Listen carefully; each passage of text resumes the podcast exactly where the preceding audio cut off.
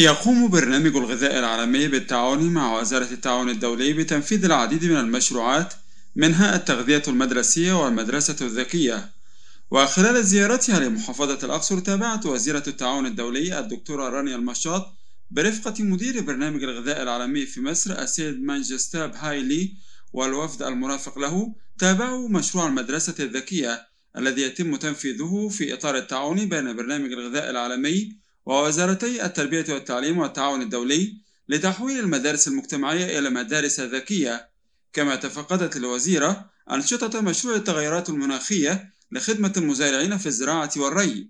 وأشادت الوزيرة بالنهج الذي تسير عليه تلك المشروعات التي ينفذها برنامج الغذاء العالمي. ومضت الوزيرة قائلة قطاع الزراعة أهميته طبعا طول الوقت ولكن يمكن بعد جائحة كورونا أصبح قطاع الزراعة من القطاعات ذات الأولوية في جميع أنحاء العالم. كان مهم إن إحنا نلقي الضوء على النجاحات اللي حصلت خصوصا مش بس في الرقى الزراعية اللي زادت ولكن في المنهج المتبع.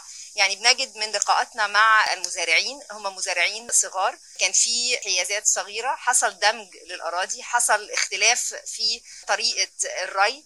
زي ما إحنا شايفين في طاقة شمسية بتستخدم لتدفق المياه للأراضي المختلفة. حصل دعم فني بمعنى أنه أصبحت هناك زراعات حديثة بعض المحاصيل اللي ما كانتش موجودة قبل كده. فالحقيقة هو يعتبر برنامج متكامل برنامج فيه دعم ونظرة من وزارة الزراعة. مشروع التغيرات المناخية واحد من مشروعات برنامج الغذاء العالمي في صعيد مصر. يعمل على إتاحة الفرصة خاصة لصغار المزارعين لاستخدام أساليب الري الحديثة وتوفير الطاقة النظيفة كما يقول الدكتور سعد موسى نائب وزير الزراعة. النهاردة الحقيقة بصدد إن إحنا موجودين في مشروع اللي هو التغيرات المناخية. ده ممول من برنامج الغذاء العالمي.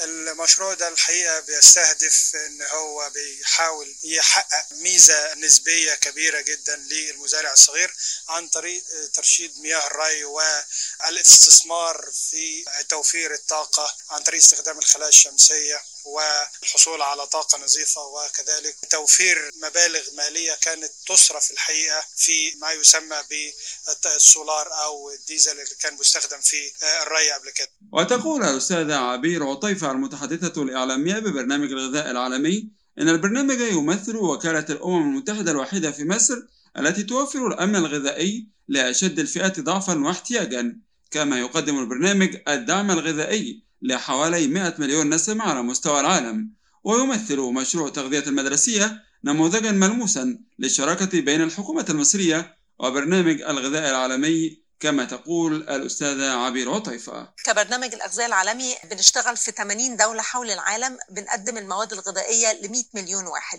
في المنطقة العربية هنا إحنا بنشتغل في كل سواء كان في عمليات الطوارئ زي ما عندنا في اليمن وفي سوريا وفي العراق. بالإضافة أيضا مناطق النزاعات بس كمان بنشتغل في مناطق كتير. يعني إحنا مثلا في مصر عندنا أكبر مشروع تغذية مدرسية موجود في العالم لبرنامج الأغذية العالمي موجود في مصر بالشراكة مع الحكومة الحكومة المصرية وزارة التربية والتعليم وزارة الصحة. الحقيقة أن مصر نموذج مثالي لاشتراك الحكومة المصرية برنامج الأغذية العالمي القطاع الخاص في التركيز على تغذية الأولاد وعن طريق بالذات مشروع التغذية المدرسية الموجود في كثير من المدارس الغير حكومية الموجودة في صعيد مصر وفي الدلتا. من مشروعات برنامج الغذاء العالمي تحويل المدارس المجتمعية إلى مدارس ذكية مجهزة بالتكنولوجيا للمساعدة في تعزيز بيئة التعلم والمعرفة مع تحسينها للطلاب والمعلمين. وقد زارت وزيرة التعاون الدولي ووفد برنامج الغذاء العالمي إحدى المدارس التي ينفذ بها المشروع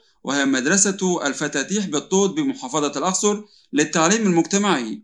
وهناك التقينا الأستاذة سليمة أحمد محمد إحدى المشرفات بالمدرسة وتحدثت عن التغيير الإيجابي بعد تطبيق هذا المشروع. ما اختاروا الفتاتيح الفصل الواحد لأنه عندنا عدد كبير بالنسبة لباقي الفصول في إدارة الطول وبتخدم أكبر عدد من التلاميذ. بالإضافة ل إحنا بنتعامل مع الغذاء العالمي من سنتين. برنامج الغذاء العالمي خدمنا خدمة كبيرة خالص. أول حاجة أدخل لنا جهاز البروجيكتور السبوره الضوئية واثنين جهاز تابلت للمدرسات. والبنت دربناها إزاي تمسك التابلت وتدخل على القنوات التعليمية وتجيب الدرس على السبورة وزميلاتها يسمعوا معاها ويستفادوا.